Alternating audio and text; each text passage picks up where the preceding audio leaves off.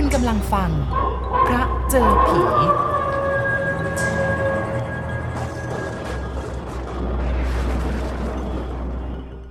พค้าของเก่าตั้งแต่อายุยังไม่ถึง20เป็นงานที่เจริญรอยตามพ่ออาชีพนี้แม้จะไม่มีเกียรติเหมือนอย่างพ่อค้าอื่นแต่ก็เป็นอาชีพที่สุจริตที่พ่อหาเลี้ยงผมกับแม่มาจนทั้งพ่อกับแม่ตายจากไปเมื่อเกือบ10ปีมาแล้ว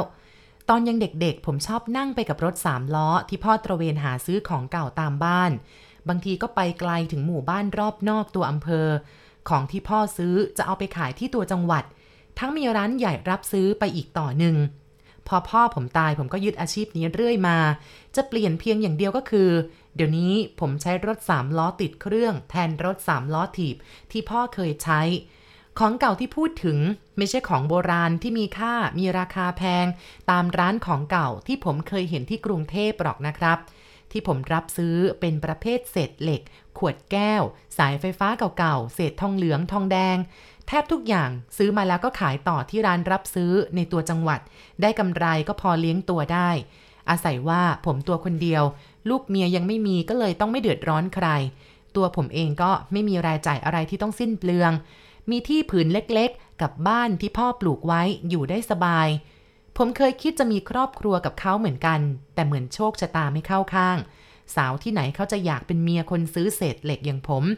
เคยมีสาวคนหนึ่งอยู่บ้านเจ้าปลูกชอบพอกันกับผมมาตั้งแต่นานแต่ว่าพอมีไอ้หนุ่มบ้านท่าเรือมาจีบมันกลับแต่งไปกับเขาผมรู้มาว่าหมอนั่นเพิ่งกลับมาจากทำงานที่ไต้หวันมีเงินกลับมาเยอะผมเสียใจอยู่หลายวันแต่ก็ทำใจเรามันจนจะทำอย่างไรได้อยู่คนเดียวแบบนี้ไม่เห็นจะเป็นอะไรสบายดีซะอีกไม่ต้องเป็นห่วงใครเดี๋ยวนี้ซื้อของเก่าตามบ้านนอกมีกำไรดีกว่าเดิมผมไม่ได้ซื้อแค่เศษโลหะหรือว่าเศษแก้วอย่างแต่ก่อนเพราะว่าของเก่าตามบ้านบางอย่างเนี่ยมีราคาดีคนชอบมาซื้อกันแถมให้ราคาสูงจนผมแปลกใจผมเรียนรู้เรื่องนี้ด้วยความบังเอิญ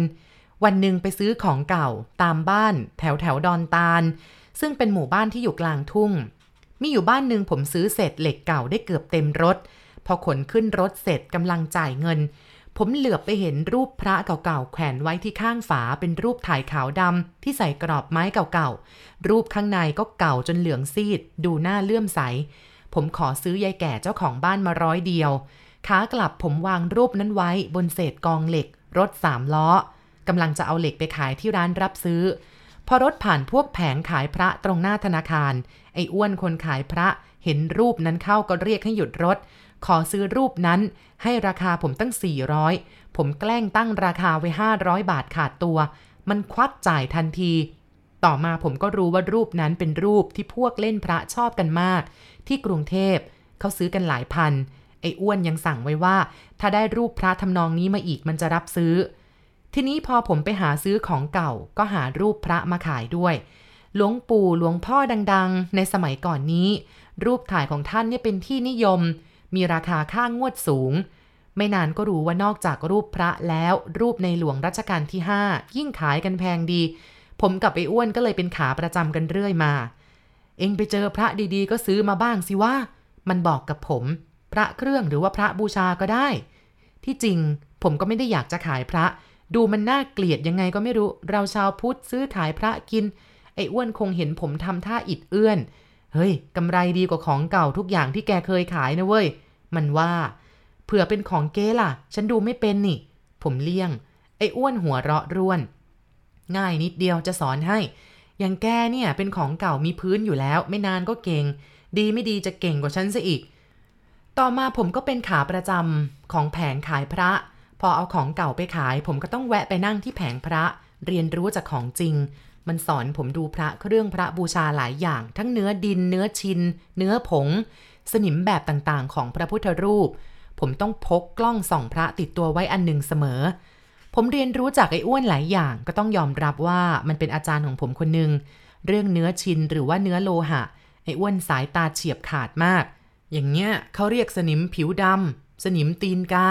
จะเกิดเฉพาะชินเงินแกดูให้ดีๆนะสนิมแท้จะระเบิดจากข้างในออกมาข้างนอกส่วนไอ้ที่กร่อนๆจากข้างนอกเข้าไปข้างในน่ะมันกัดด้วยกรดของฝีมือทั้งนั้น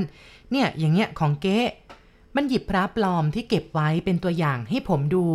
หลังจากส่องของจริงจนจำขึ้นใจถ้าสนิมแดงจะเกิดเฉพาะพระเนื้อตะกั่วอย่างเนี้ยเขาเรียกว่าสีลูกว่ามันหยิบพระอีกองค์ออกมาจากตู้ให้ผมส่องผมนึกในใจว่าสนิมแดงที่ว่านี้สีเหมือนลูกว่าก็จริงไอ้อ้วนสาธยายต่อ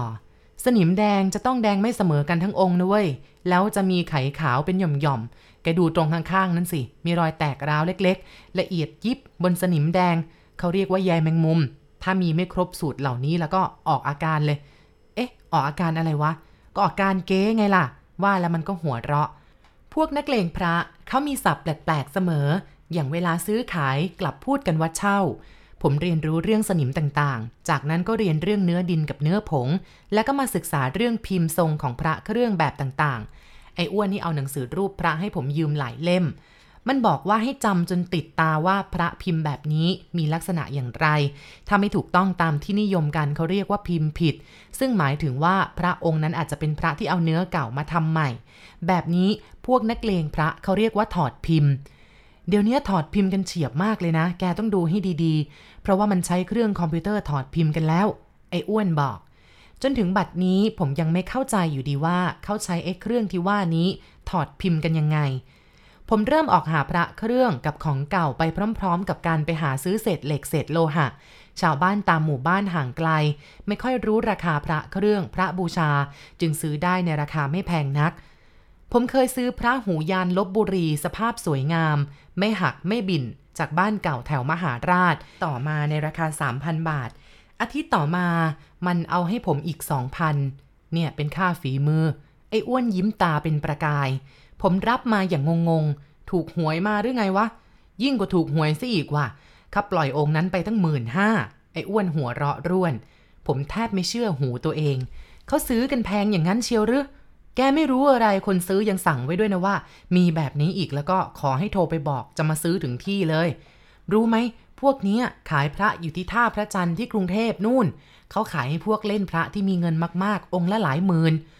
รู้งี้แล้วทำไมแกไม่ไปขายให้พวกเล่นพระซะเองผมชักหูผึ่งของแบบนี้มันขึ้นอยู่กับว่าอยู่ในมือใครพวกเล่นพระที่ท่าพระจันทร์เนี่ยเขามีขาประจำยิ่งพวกผู้ใหญ่ผู้โตดูกันไม่ค่อยเป็นแต่ว่าอยากมีพระไว้โอ้อวดกันก็อาศัยพวกเซียนเนี่ยดูให้ก็ต้องจ่ายแพงหน่อยอย่างพวกสอสออะไรอย่างเงี้ยไอ้อ้วนแสดงภูมิผมซื้อพระจนพักหลังๆนี่ของเก่าประเภทเศษเหล็กที่เคยรับซื้อผมไม่ค่อยอยากจะซื้อเพราะว่าได้กำไรไม่มากสู้ขายพระไม่ได้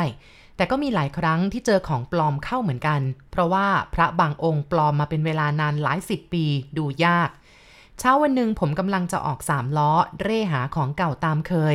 ไอ้กล่ำเด็กวัยรุ่นหน้าวัดก็เดินเข้ารั้วบ้านสะพายเป้เล็กๆมาด้วย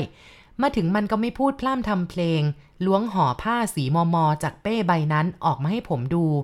สนใจไหมพี่ไอ้กล่ำวางห่อผ้าลงกับพื้นกระดานแกะห่อผ้าออกข้างในมีพระเครื่องอยู่หลายสิบองค์ผมมองด้วยตาก็พอรู้ว่าเป็นพระเก่าๆหลายองค์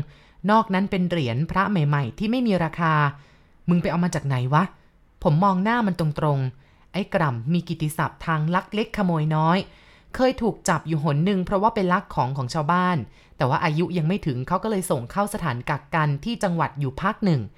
มันกลับออกมาก็ไม่ได้ดีขึ้นผมได้ข่าวว่าเดี๋ยวนี้มันกินยาบ้าเข้าไปอีกด้วยฉันไม่ได้ลักใครมาก็แล้วกันไอ้กล่ำทำหน้ายียวนถ้าอย่างนั้นแกก็ต้องบอกฉันก่อนนะว่าแกไปเอามาจากไหนถ้าแกไม่บอกฉันก่อนนะฉันไม่ซื้อแกนะเว้ยผมพูดไปเพราะไม่อยากมีปัญหาในภายหลังไอ้กล่ำรวบพระเข้าห่อผ้าฉันไปขายให้พวกขายพระในจังหวัดก็ได้มันยัดห่อผ้าใส่เป้ด้วยท่าทางไม่พอใจความอยากได้เงินทำให้ผมมองเห็นกำไรอยู่ตรงหน้าคเนด้วยสายตาแล้วว่าในห่อนั้นมีพระเก่าๆอยู่หลายองค์อย่างไรซะก็น่าจะเอาไว้คงได้กำไรหน่อๆหลายสตังค์อยู่เฮ้ยใจเย็นสิวะมึงไม่ได้ลักเข้ามาก็ดีแล้วทั้งหมดนั่นน่ะเอาเท่าไหร่เอาอย่างนี้นะถ้าเหมาหมดเนี่ยเอามา 1,000 พระเก่าๆทั้งนั้นเลยนะพี่ผมได้ห่อนั้นมาจากไอ้กล่ำในนั้นมีพระเก่าอยู่หลายองค์มีพระนาคปรกวัดปืนพระลำพูนแค่2องค์นี้ก็ได้หลายสตางค์และก็ยังมีเครื่องรางอื่นๆเช่นตะกรุดแล้วก็อะไรต่ออะไรอีกหลายอย่างที่ผมไม่รู้จักระยะนั้นไอ้อ้วนปิดร้านไปเที่ยวหาซื้อพระตามต่างจังหวัด ผมจึงเอาห่อพระที่ซื้อมาจากไอ้กร่ำเก็บไว้ในลิ้นชักตู้แล้วก็ออกไปซื้อของเก่าตามปกติวันนั้นผมไปไกลถึงดอนพุธได้สายไฟฟ้าเก่ามามากตอนเย็นเอาไปขายให้ร้านที่รับซื้อทองแดงได้กำไรมากโขขากลับออกมาจากทางแยกสายเอเชียแวะซื้อปลาเผามาฉลองความสำเร็จพร้อมกับเบียร์อีก2 ขวดกลับมาถึงบ้านอาบน้ำอาบท่าเสร็จก็ออกมานั่งที่มานั่งใต้ต้นมะม่วงหน้าบ้านจิบเบียร์แล้วก็ดูอะไรเรื่อยไปบ้านผมอยู่ติดถนนลูกรังสายเล็กๆด้านหลังเป็นลำคลองถัดไปเป็นทุ่งกว้างอยู่ห่างจากบ้านอื่นๆเขามาก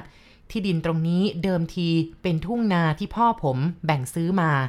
บ้านผมเป็นบ้านยกพื้นชั้นเดียวมีห้องนอนกับระเบียงด้านหน้าด้านหลังเป็นครัวถัดไปเป็นคลองข้างๆบ้านมีกองเหล็กแล้วก็ขวดที่ผมแยกไว้เตรียมเอาไปขายแม้จะไม่ใหญ่โตเหมือนบ้านอื่นๆเขาแต่ว่าบ้านผมก็น่าอยู่มีบริเวณกว้างพอประมาณพอปลูกต้นมะม่วงต้นชมพู่ให้ความร่มรื่นและได้เก็บลูกกินคลองด้านหลังก็ยังพอมีปลาให้จับได้บ้างระยะหลังนี้ปูปลาหายากมากบ้านเหนือบ้านใต้ก็คุยกันบอกว่าโรงงานที่มาตั้งอยู่แถวๆบางปะอินเนี่ยปล่อยน้ำเสียลงมาสัก20 ทุ่มกว่าๆไอ้สมเพื่อนบ้านที่อยู่เลยออกไปทางด้านหน้าวัดก็แวะมานั่งคุยมันหิ้วเบียร์มาอีก2 ขวดพร้อมกับเป็ดย่างห่อโตในว่างวดนั้นถูกหวย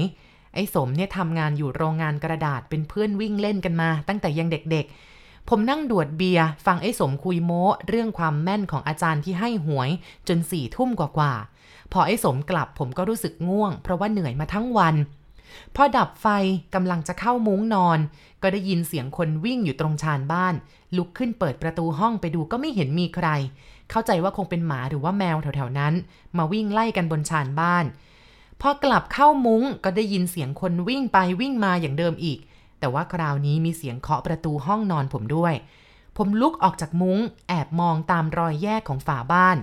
ตรงชานบ้านของผมมีแสงไฟสลัวจากเสาไฟฟ้าริมถนนพอเห็นอะไรได้อย่างถนัดเด็ก2 คนใส่เสื้อสีขาวนุ่งกางเกงขาสั้นเหมือนชุดนักเรียนยืนอยู่หน้าห้องผมเปิดประตูออกไปคงเป็นลูกหลานใครแถวนั้นผมก็ไม่เคยเห็นน่าจะเป็นพี่น้องกันเพราะว่าดูหน้าตาเหมือนกันอย่างกับแกะทั้ง2 คนตัดผมสั้นหน้าตาฉลาดเฉลียวทั้งคู่แต่งตัวก็เหมือนกันซะด้วยนะขอนอนที่นี่ด้วยได้ไหมคนที่ยืนใกล้ประตูว่าทำไมไม่กลับบ้านกลับช่องป่านนี้พ่อแม่เองไม่คอยแย่แล้วหรือผมขึ้นเสียงด้วยความโมโหที่มีคนมารบกวนตอนดึกๆแบบนี้ฉันเป็นลูกพ่อไหวอยู่ดอนพุธถูกเขาลักตัวมาคราวนี้คนน้องที่ยืนอยู่ข้างหลังพูดขอนอนคืนเดียวนะนะพรุ่งนี้พ่อฉันก็จะมารับคนที่ยืนข้างหน้าพูดเอามือมาจับแขนผมอย่างอ้อนวอนเด็ก2 คนนี่หน้าตาดีแต่พูดอะไรไม่ค่อยน่าเชื่อคงเป็นเด็กแก่นแก้วที่ทำอะไรผิดแล้วกลัวโดนลงโทษก็เลยแอบหนีออกจากบ้านใครเขาจะลักตัวเด็กชาวบ้านที่ดูซอมซ่อแบบนี้แล้วเองหนีมาได้ยังไงล่ะ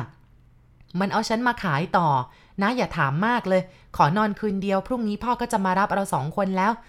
คนที่ยืนหลังท่าทางเป็นน้องยกมือเท้าสะเอวพูดกับผมชอดๆด้วยท่าทางยโสตอนนั้นผมคิดว่าจะพาไปส่งบ้านกำนันชิดที่อยู่เลยบ้านผมไปไม่ไกลนักแต่ก็เห็นว่าดึกนักและคงจะไม่ใช่เรื่องราวใหญ่โตเอาไว้พรุ่งนี้ตอนเช้าค่อยว่ากันเอาล่ะเอง2 คนเข้ามาข้างในกินอะไรมาหรือยังเนี่ยเราไม่รบกวนนะหรอกให้ที่นอนเราก็ดีถมแล้วคนพี่ว่ายกมือไหว้ผมอย่างมีสัมมาคารวะถ้างั้นก็นอนนอกชานนู่นข้างในมันแคบเดี๋ยวจะกางมุ้งให้ไม่งั้นยุงหามลงคลองแน่ผมเปิดประตูด้านหลังห้องนอนเปิดสวิตช์ไฟตรงเสาปูเสื่อตรงชานที่ถัดจากครัวหยิบมุ้งหลังใหญ่จากตู้ในห้องกลางให้เด็ก2 คนแล้วก็ไม่ลืมที่จะหยิบหมอนกับผ้าห่ม2 ผืนวางไว้ให้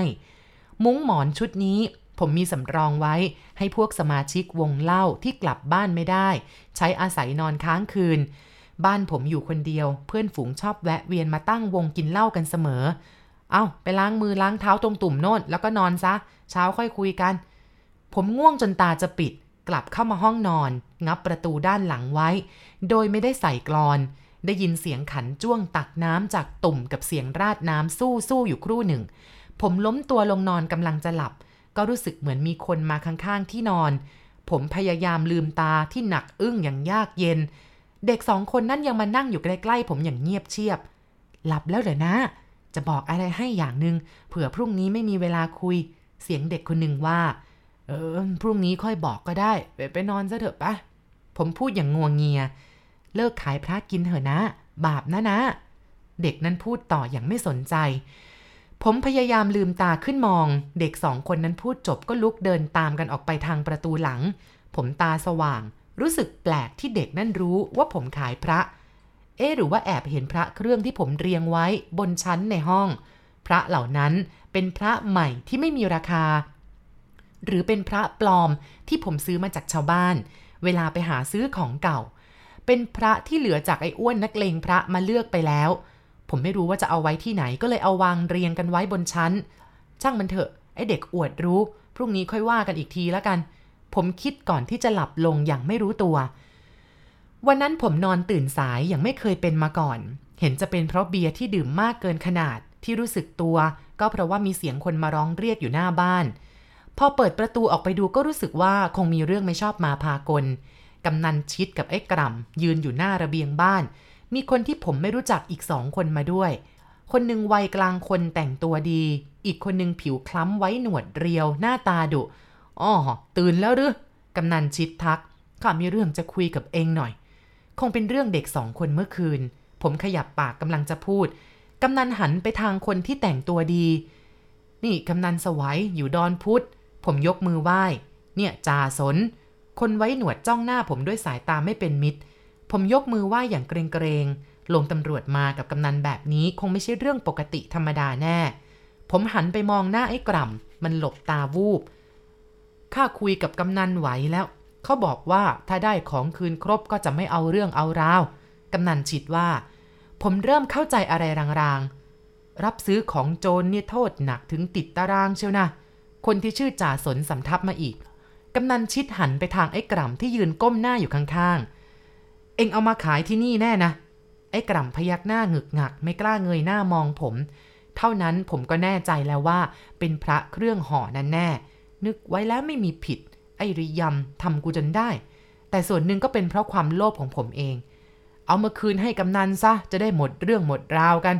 จ่าสนพูดเสียงกร้าวๆผมเดินเข้าไปในห้องนอนหยิบห่อผ้าบนหลังตู้เอาออกไปยื่นให้กำนันชิดก่อนซื้อผมถามมันแล้วนะครับว่ามันลักของเขามาหรือเปล่ามันก็บอกว่าเปล่าผมสารภาพกำนันชิดส่งห่อผ้าให้กำนันสวัยใครมันจะไปบอกเองแล้วว่ามันลักเข้ามานี่มันย่องขึ้นบ้านกำนันเขาเมื่อวันก่อนเนี่ยเอ้าพี่ไหวดูซิว่าครบหรือเปล่าเอ้าพี่ไหวดูซิว่าครบหรือเปล่ากำนันสวัยแก้ผ้าที่อยู่ในมือดูอยู่ครู่หนึ่งแล้วก็หยิบขวดแก้วเล็กๆออกมาจากห่อผ้าคงจะครบพระนะไม่ค่อยเท่าไหร่หรอกฉันเสียดายแต่รักยมคู่เนี้ยมันเป็นของเก่าสมัยพ่อนู่นอยู่กับฉันมานานคลั่งนักกำนันสวัยส่งขวดแก้วเล็กๆให้กำนันชิดรับไปดูอย่างพิจารณาผมยื่นหน้าเข้าไปดูใกล้ๆขวดแก้วใบเท่าปลายนิ้วก้อยใบนั้นมีไม้แกะสลักเป็นตุ๊กตาเล็กๆบรรจุอยู่2ตัวมีน้ำมันสีเหลืองเข้มอยู่ราวครึ่งขวดสักพักก็ส่งคืนให้กำนันสวัยเป็นอันว่าพี่ไหวไม่เอาเรื่องเจ้าชายนะกำนันชิดว่าผมใจเต้นยังกับกองเพลงกำนันสวัยยิ้มอย่างอารมณ์ดีแล้วก็หันไปทางไอ้กร่ำพูดเสียงดุแต่ไอเนี่ยต้องจัดการให้เข็ดรู้มาว่ามันหากินอย่างนี้มาหลายหนอายุเกิน18แล้วนี่คราวนี้มึงได้ติดตารางแน่ไอ้กร่ำคอตกสมน้ำหน้ามึงไอ้เวรตะไลทำเอาผมเกือบซวยไปด้วยผมยกมือไหว้กำนัน2คนกับจ่าสนพอ3คนนั้นให้หลังจะออกจากรั้วบ้านผมเดินตามไปส่งกำนันชิดแอบกระซิบกับผมพอได้ยินกัน2คนข้าเห็นแก่พ่อเองที่เป็นเพื่อนกันก็เลยขอกำนันไหวเข้าไว้เองจะซื้อจะหาอะไรคราวหน้าเนี่ยระวังให้ดีนะเว้ยดูตาม้าตาเรือด้วยผมยกมือไหว้แกท่วมหัวก่อนจะเดินกลับขึ้นบ้านพอขึ้นมาบนบ้านผมก็นึกถึงเด็ก2คนนั้นได้ผมเดินออกทางประตูหลังไปนอกชานตรงที่มีมุ้งกางอยู่มุ้งหลังนั้นยังกางอยู่ที่เดิมแต่ไม่มีเด็ก2คนนั่นมีแต่หมอน2ใบวางอยู่บนเสื่อเด็กนั้นออกไปจากบ้านผมตอนไหนไม่มีใครรู้หรือจะออกไปก่อนที่กำนันมาปลุกผมเมื่อเช้าผมเก็บมุ้งผ้าห่มก็ยังพับอยู่อย่างเรียบร้อยเหมือนตอนที่ผมเอาออกมาวางไว้เมื่อคืนได้กลิ่นหอมอบอวลตอนพับมุ้งกลิ่นนั้นคุ้นๆแต่นึกเท่าไหร่ก็นึกไม่ออกว่ากลิ่นอะไรวันนั้นผมหยุดออกไปซื้อของเก่าก็ตั้งใจว่าจะพักผ่อนให้จิตใจอยู่กับเนื้อกับตัวสักวัน ยังไม่หายหวาดเสียวจากการเฉียดตารางเมื่อเช้าพอกินข้าวเสร็จผมเดินไปบ้านกำนันชิดเล่าเรื่องเด็กเมื่อคืนให้แกรู้ไว้ก่อนเผื่อมีเรื่องราวอะไรเกิดขึ้นจะได้ไม่มาถึงตัวผมเข้าอีกกำนันชิดฟังอยู่จนผมเล่าจบก็อึ้งไปครู่หนึ่งและพูดขึ้นอย่างช้าๆรักยมของกำนันไหวน่ะแกว่ามันไปเข้าฝันแกบอกเรื่องไอ้กร่ำไปลักของแกมาแล้วก็เอาไปไว้ที่บ้านเองทีแรกข้าก็ไม่เชื่อจนไอ้กร่ำมันสารภาพผมอ้าปากค้างขนลุกสู้คิดถึงเด็ก2คนที่มาขอนอนด้วยเมื่อคืนกับขวดเล็กๆมีตุ๊กตา2ตัวที่กำนันสวัยเรียกว่ารักยมนึกออกเดี๋ยวนั้นว่ากลิ่นหอมแปลกๆตอนเก็บมุ้งเมื่อเช้าคือกลิ่นน้ำมันจันนั่นเองเสียงเด็กเมื่อคืนยังแว่วอยู่ในหัวมันเอาฉันมาขายต่อนะอย่าถามมากเลยขอนอนคืนเดียวพรุ่งนี้พ่อก็มารับเรา2คนแล้ว